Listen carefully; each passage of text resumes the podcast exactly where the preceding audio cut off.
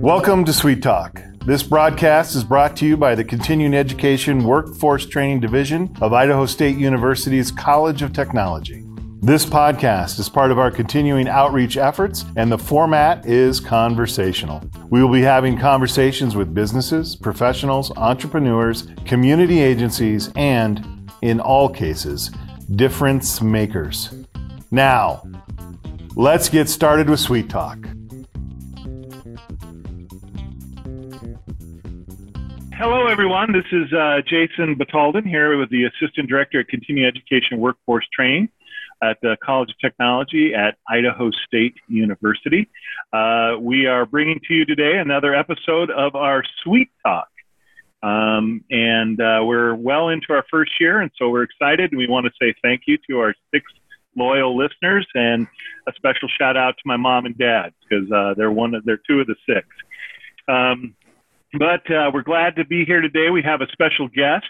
But before we get started on the guest, let's do a quick reminder of the rules. Remember, we are on this 20-minute episode, so we have to cram a lot in a short amount of time. And Paul, we're not really that good at getting it done in 20 minutes much anymore, are we? No, we always go over. But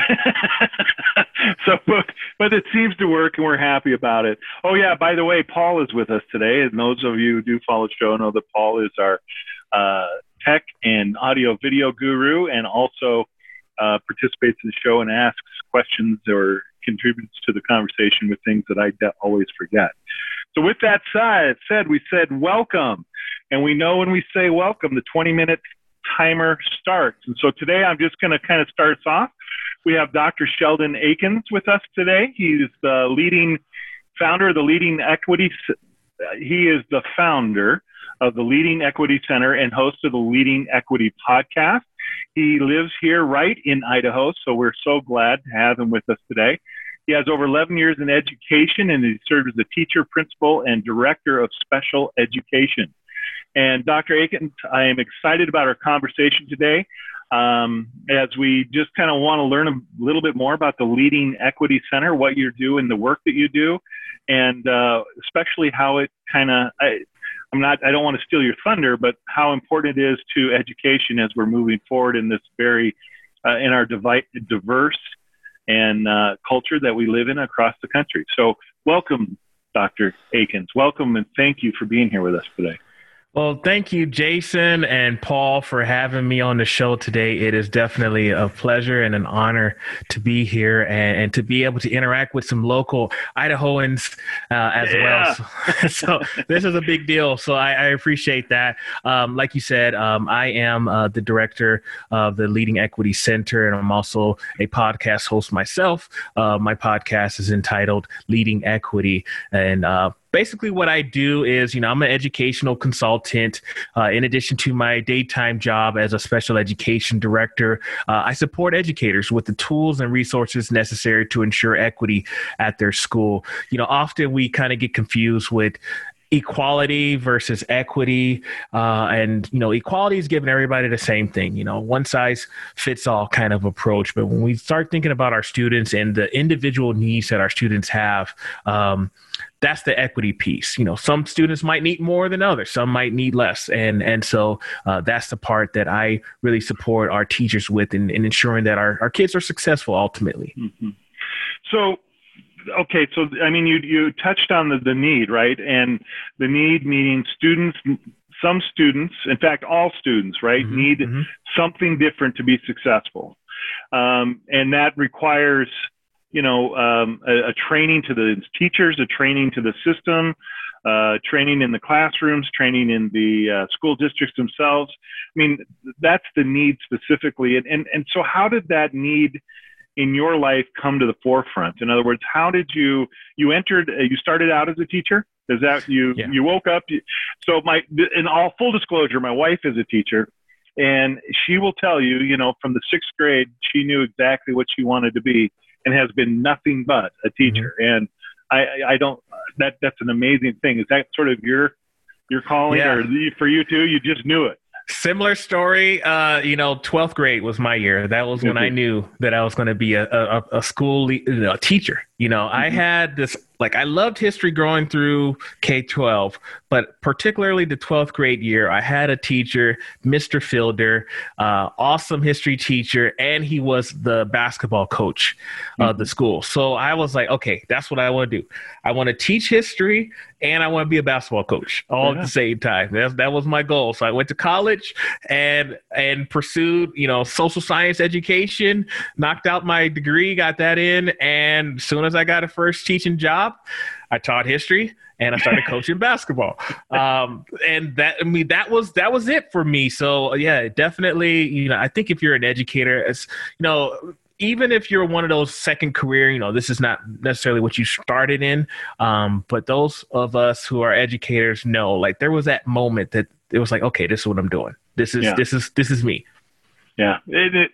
I think that speaks to the profession itself, that it goes beyond, and I'm not denigrating anyone else. We all have those passions, right? We all have those certain things or interests that lead us in, but teaching to me, and I guess I am prejudiced on this just because my wife's one, right? And I've always, by the way, I've always felt like there needs to be a support group for teacher spouses, because if you've ever, gone to a party with your teacher partner, and then all the teachers get together and do teacher talk, and the rest of you just stand out there and wonder when it's time to go home. So there needs to be a support group for teacher spouses. I'm just shouting that out. I think not only a support group, I think that's fair. I think a stipend is helpful as well. I can't tell you how many times my wife has helped me decorate my room. That's always been the one thing I'd never wanted to do was, or it felt like I could do. It's how do I organize things? Where do I put my desk? And what kind of poster should I put up? And so the countless hours that my wife has put in with helping me out with that, in addition to helping me grade papers and just all those little things that have, being teachers, sometimes we feel overwhelmed and we grab our spouses, our partners and say, hey, can you help us do these things? So I think a stipend in addition to the support group is fair. There you go. I support that 100%. You've got my vote for that, for sure. But so you started out as a history teacher, correct? Yeah. Basketball coach. And then through that career, the issue of equity, because that's your focus, right? I mean, that's, you're the founder of Leading Equity Center. So can you touch on that a little bit? When did that become sort of for you, the mission, or at least the purpose or the goal of moving into that a little bit? So I know we have 20 minutes, so I'm going to try to make this as quick as possible. Honestly, I didn't know what equity was 10 years ago when I first started teaching. I had no clue what equity was. I just kind of got an idea that there's things that I need to be more mindful of. So first job, straight out of college, I'm sitting on my couch playing video games with my brother, and I'm like, man, I don't want to go to work tomorrow. I was working at a call center and it just wasn't fun, taking phone calls, listening to people complain all day, every day.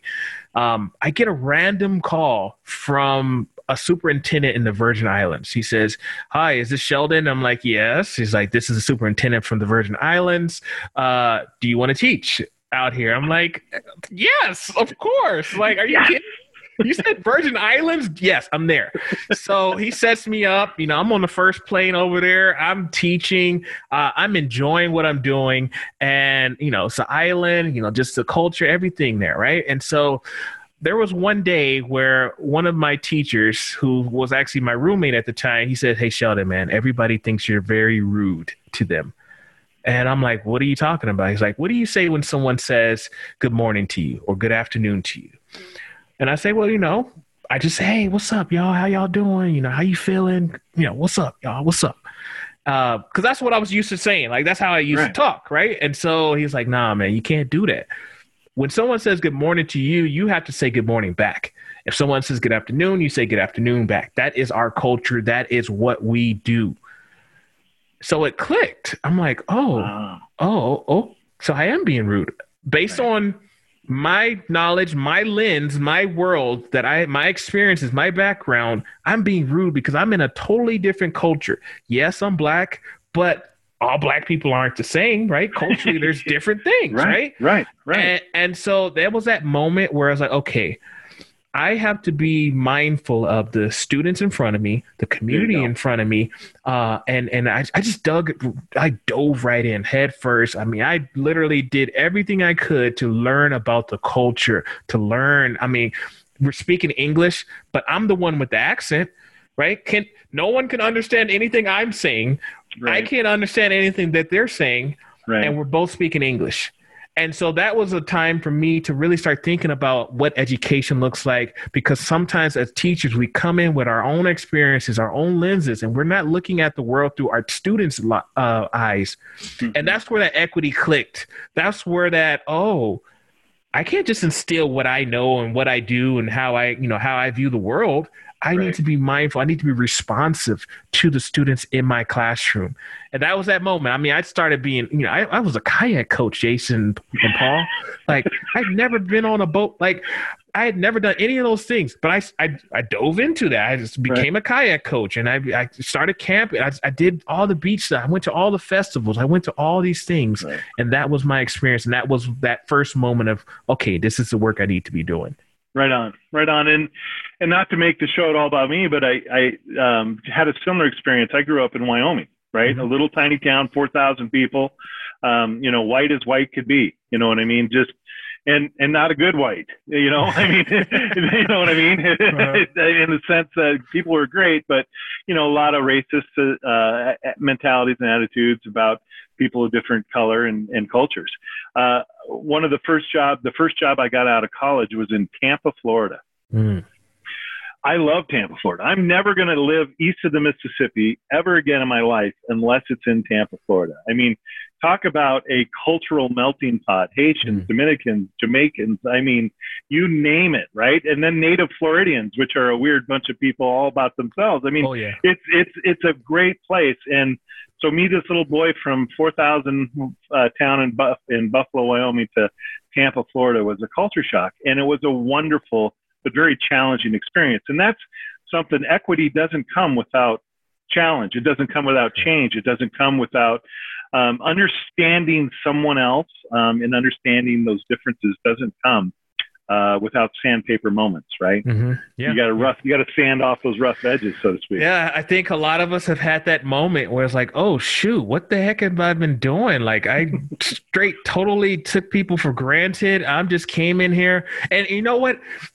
So I live in Idaho now, right? And I work on a reservation, and, I had to, just keep those things in mind. I can't come into a group of a community and just feel like I'm the stuff and feel like, I'm just going to instill all of my mindset and knowledge. I got a PhD and all this stuff. No, like I'm in someone else's world. I'm a guest, I'm a visitor, and I need to embrace the culture and not come in on a way of looking like as if I know everything. No, I don't know. I don't know anything. And so the time that I have spent over the last, 4 years that I've been working out here has been very influential to my life and my spirituality and just the things I've seen and believe in. And it's just like, I've been so open to these things. Had I just approached the reservation and not been open to learning and developing relationships and trying to be a part of this community, man, I don't think I would have lasted. I don't think I would have made it this long, but it's so important to me wherever I'm at. So even if I'm in the Virgin Islands, or if I'm on a reservation, if I'm in another state or town, for me to embrace the culture that's available to me and learn as much as I can.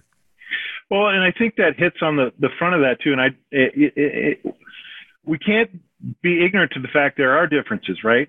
Mm-hmm. I mean, we just can't pretend just because you're dealing with the same, let's say you're teaching high school, right? High school on a reservation, high school in Southeast Idaho, high school in Boise, Idaho, wherever that high school is, they're going to have cultural differences based on who the people there is. And you can't walk into that being purposely blinded. You have to say things are different here. It's not a judgment. That's not a good or bad evaluation, but to recognize, okay, and I have to adapt to that, right? Mm-hmm. There has to be, and I think sometimes we've maybe there has been this pressure to not the polite thing to do is to not to acknowledge the differences. Well, to say I don't see color or I don't see those things. I mean, that comes up a lot. But you see color. I mean, if anyone's watching this video, they know there's two white guys and a black guy on the show. Like to tell me that you don't see color is you're erasing someone's identity. And so I know people say, well, I treat everybody the same, and all our blood is red, and all those kind of conversations. But there are differences, and not only differences from a racial standpoint, but I learned myself that just because I'm black, if I enter another place that's predominantly black, doesn't necessarily mean I'm going to understand and know the language, culture, and traditions of that community that I'm entering in just because we share the same race. Or even the same language. Go ahead, Paul. Sorry. Yeah. Well, the way I was brought up is that old proverb: you don't know anyone unless you've walked a mile in their shoes. Mm-hmm. And every time you go into a new situation, you can't look at someone across the room going, "I know everything about them." You don't. Right. You don't know anything about them. When I'm originally from Massachusetts, and in a previous life, I was a real estate appraiser, and my job was part of. Doing the appraisal, I did the Boston area, mm-hmm. and I did the areas of Boston that were mostly minorities. And I would go into that neighborhoods, and I had coworkers that would go, how do you do that? I mean, I would never go there. I go, what? It's a neighborhood. It's mm-hmm. their community. I go, I have never run into a problem. I've never had an issue because it's their community. You go in with the openness that you're just walking into someone's neighborhood and another community, and don't go in with your biases, you'll be fine. It's that look of respect when you're in someone's presence. You look them in the eye and you show them the proper respect, and they'll show you the proper respect. That's those stereotypes, right? People, limited information, limited knowledge. All I have to go off of is movies, music, maybe some TV shows. And so I expect, or I think this is how people are that's different than me. This is how people respond, and this is how they behave. People love basketball. Black people love basketball because that's what I watch and that's what I know from movies. But really, do you really know that individual? Do you know that community? My son does not play any sports at all. I mean, he's the total opposite of what you would perceive or stereotype an individual, a black person. But again, if you don't take the time to get to know my son or other people of certain communities, then you're going to have these biases, like you said, and we're going to make these prejudgments, and we're not going to know the people at all. We have to take things on an individual basis, and that's what I do. And that's, I think that's a really important thing you said there is everyone's an individual. Mm-hmm. To go in with these preconceived on our entire community, or I get so angry about that. Well, and so jumping on from there for just a second too, is so I your work is with school districts, right? I mean, mm-hmm. that's what you're working with them. I'm assuming to help them understand those biases, and those biases exist, right? Yeah. We all have biases. The reality of who we are, because we all have different experiences. Mm-hmm. So your work with school districts, with teachers in the classroom, how do you kind of, and again, I know we're on time crunch, but where do you start with something like that? Where do you start? You walk in and say, hey, you all got biases. Let's get used to it and go from there. I mean, I start with self-awareness. That's because in order to really do this work, you have to look at yourself and say, oh man, this is things that, I was raised a certain way. This is family, the community I grew up in, those kind of things have shaped my judgment of the world. Right. So I always start with self-awareness, and I have plenty of resources that I utilize to activities that I utilize to say, okay, What are you thinking? What's your circle? What are these different forms of biases? And how can we challenge those biases? And often our biases come from stereotypes. That is the root of a lot of the biases that we have, because we have limited information on other people. And so we automatically start to, we see someone wearing a certain way, wearing clothes a certain way or dressed a certain way, someone with a suit on, we automatically think, oh, they must be about business. Or we see someone with jeans on, baggy clothes or a hoodie, oh, they must be trouble. So we don't know anything about the individual. The same person could be wearing a different, like you could have a picture of the same person wearing different clothes, and your perceptions will change. We all have these biases. So again, I start with the self-awareness. What are those biases that you have in relation to where you've been, where you've grown up? And then from there, we can build on how we can better support our students. Right. And that idea too, though, right, is to that self-awareness. Because we all have to have coping mechanisms. We are an ordered people. I mean, that is our nature as human beings. We do not thrive in disorder. Mm-hmm. And so when we come across new environments, we have to take what limited knowledge we have and try to apply a set of rules or a set of guidelines or a set of social sort of rules that apply to help us adapt to these different situations. And it takes the courage to be able to set those down and re-examine them from a different angle, different perspective, and truly ask the question, are these working? I mean, are these helping me accomplish the goals? Sheldon,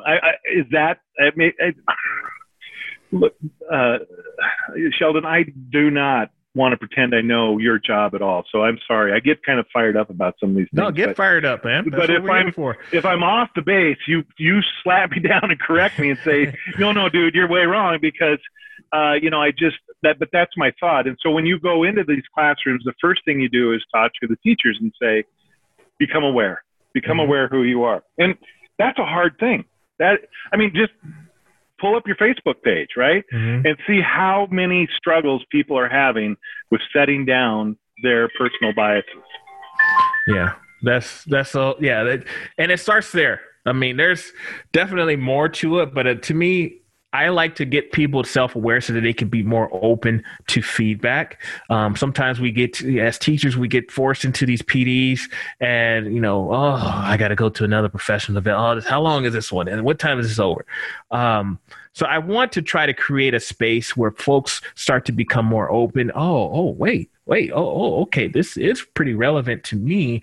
I'm ready to engage in this conversation.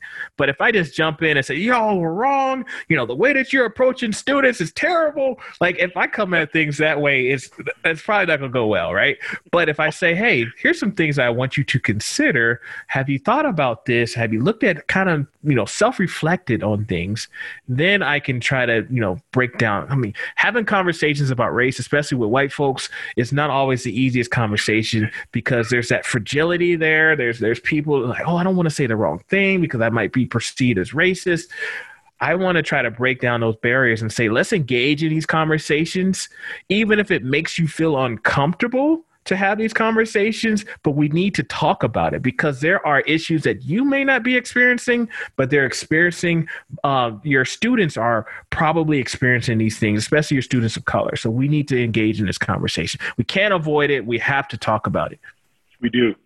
And we have to be willing to use, language and the language that the hard word, right? Mm-hmm. Let me be careful. What I mean by that is what's difficult, you hit the nail on the head. What's hard about Black people, or that I have talking with, a Black person about race, is I'm trying to stay away from the racist word, right? Mm-hmm. Because I don't want to be a racist. But to a certain degree, my biases from my own culture are racist. Is that too far to take that? Tell me more. What do you mean by that? Well, let's go back to my example. Let's go back to me growing up in Little Buffalo, Wyoming, right? Mm-hmm. I mean, I don't want to I shouldn't have mentioned the town because, you know, my parents still live there.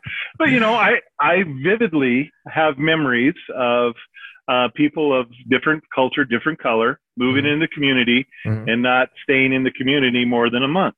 Right. You know what I mean? And now when you go back to Buffalo, Wyoming, God bless them, there's some different color in Buffalo, Wyoming, praise the Lord. So, but that wasn't the case, you know, 50 years ago. So, so I take that experience. So right in that world, you know, why wasn't that? Well, you heard from my culture that people of a color possess certain stereotypical attributes or lacked at certain things or this. And that was the only feedback I got, right? I had to go to Tampa, Florida to be exposed to, wait a minute, that was not true, right? Yeah. But for me to get from where I was to that experience I had in Tampa, Florida, I had to acknowledge that my view was racist. I see what you're saying. Yeah, and it's based off of how you were influenced, right? Right, your town that you're talking about, the conversations, the circles that you were involved in, and the conversations that, I mean, you probably saw stuff.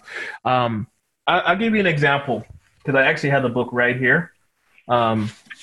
I don't know if you heard of this book. It's How to Be an Anti-Racist by Dr. Ibram X. Kendi. I just heard this. Yeah.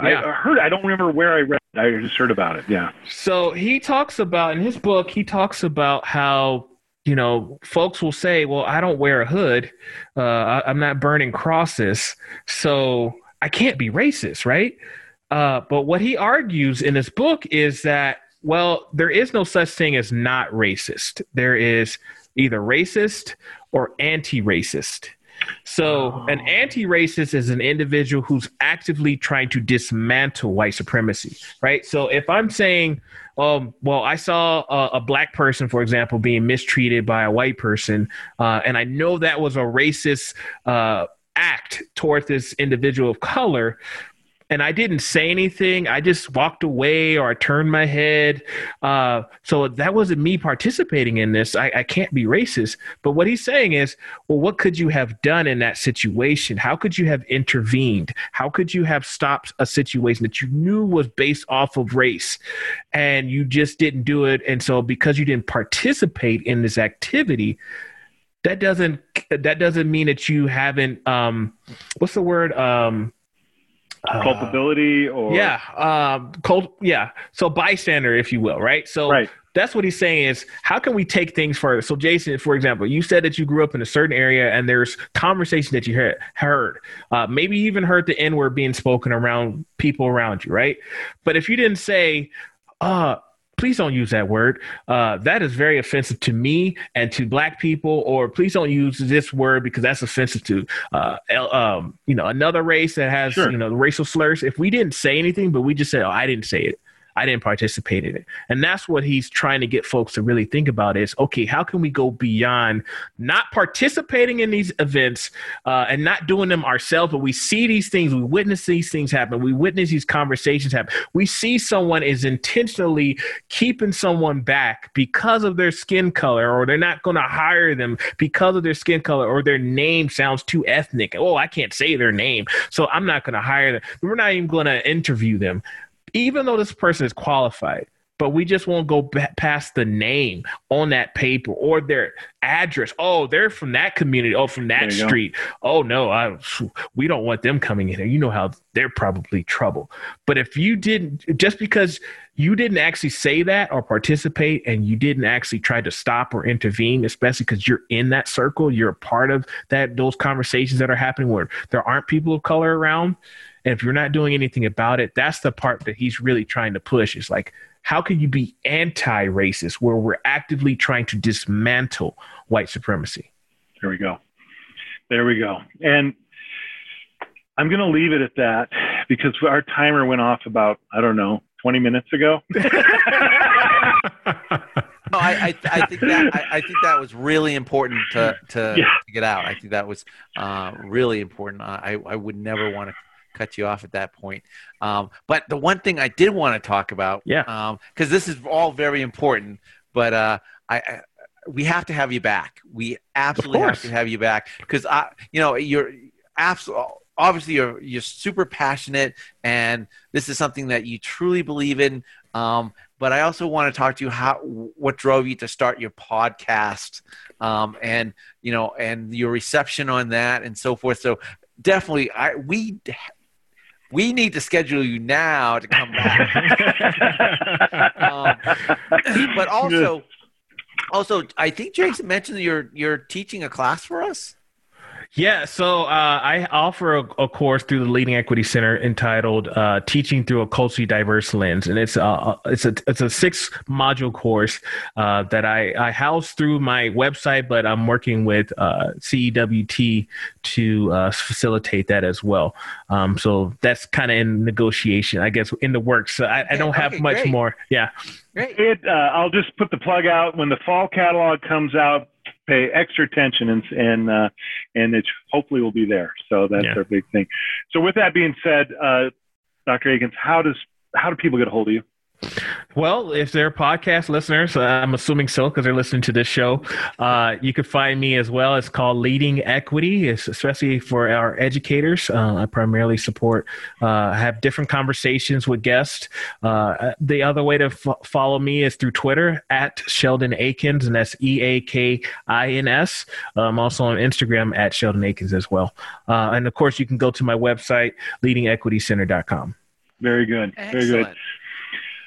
Dr. Eakins, I don't even know, to be honest, if we scratched the surface of this conversation. We could go on for 2 hours, 3 hours, and not scratch the surface. And I don't know if I still don't know if if we do this again, I might ask another host to come in because I still feel like there was a lot better questions that could have helped nail this down. But I do want to tell you that I truly enjoyed this conversation, and I am excited to have you back on the show and to just have an opportunity to have these kind of conversations was just extremely exciting and encouraging to me today. So I hope that it was beneficial for you and Paul, I appreciate you always. I really loved I learned what the equity term meant, and because I was thinking for some reason you see equity and you think about a financial division, division, and this is more of a social division. I'm thinking dollars and cents, and I think a lot of people think dollars and cents. In order to equalize things, hey, we need to contribute more to certain portions of society, which we do. But I'm thinking monetary, and this was more of a social thing. Yeah. Yep. And there's equity and, mortgages and stuff like that. But this is more from the school perspective of how do we make sure individual needs are being met? Very good. All right. Well, here's the last plug. We'll shut this down or we'll never get done. Here's the last plug is if you're listening to the show, check out our website, cetrain.isu.edu. That is cetrain@isu.edu. Check us out. Check out our podcast, our blog page, our class offerings. Keep your ears and eyes open for Dr. Sheldon Eakins in the future. I'm sure we're going to have him back. Well, I know, but on our class offerings and the things that we can do. With that being said, thank you very much for being on the show. Thank you for listening, and I hope you all continue to have a wonderful, wonderful day.